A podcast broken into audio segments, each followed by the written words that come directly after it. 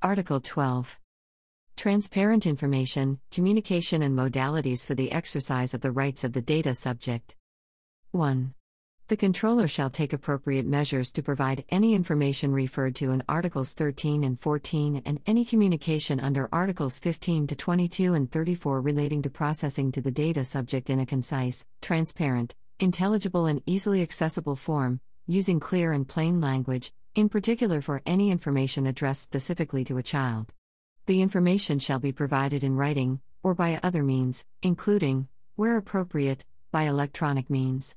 When requested by the data subject, the information may be provided orally, provided that the identity of the data subject is proven by other means. 2. The controller shall facilitate the exercise of data subject rights under Articles 15 to 22. In the cases referred to in Article 11.2, the controller shall not refuse to act on the request of the data subject for exercising his or her rights under Articles 15 to 22, unless the controller demonstrates that it is not in a position to identify the data subject. 3. The controller shall provide information on action taken on a request under Articles 15 to 22 to the data subject without undue delay and in any event within one month of receipt of the request. That period may be extended by two further months where necessary, taking into account the complexity and number of the requests. The controller shall inform the data subject of any such extension within one month of receipt of the request, together with the reasons for the delay. Where the data subject makes the request by electronic form means, the information shall be provided by electronic means where possible, unless otherwise requested by the data subject. 4. If the controller does not take action on the request of the data subject, the controller shall inform the data subject without delay and at the latest within one month of receipt of the request of the reasons for not taking action, and on the possibility of lodging a complaint with the supervisory authority and seeking a judicial remedy. 5.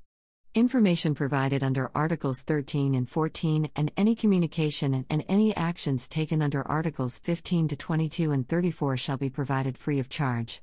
Where requests from a data subject are manifestly unfounded or excessive, in particular because of their repetitive character, the controller may either a. Charge a reasonable fee taking into account the administrative costs of providing the information or communication or taking the action requested, or b. Refuse to act on the request. The controller shall bear the burden of demonstrating the manifestly unfounded or excessive character of the request.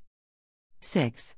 Without prejudice to Article 11, where the controller has reasonable doubts concerning the identity of the natural person making the request referred to in Articles 15 to 21, the controller may request the provision of additional information necessary to confirm the identity of the data subject. 7.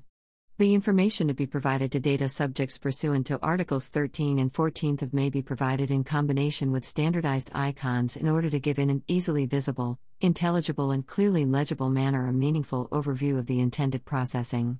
Where the icons are presented electronically, they shall be machine readable. 8. The Commission shall be empowered to adopt delegated acts in accordance with Article 92 for the purpose of determining the information to be presented by the icons and the procedures for providing standardized icons.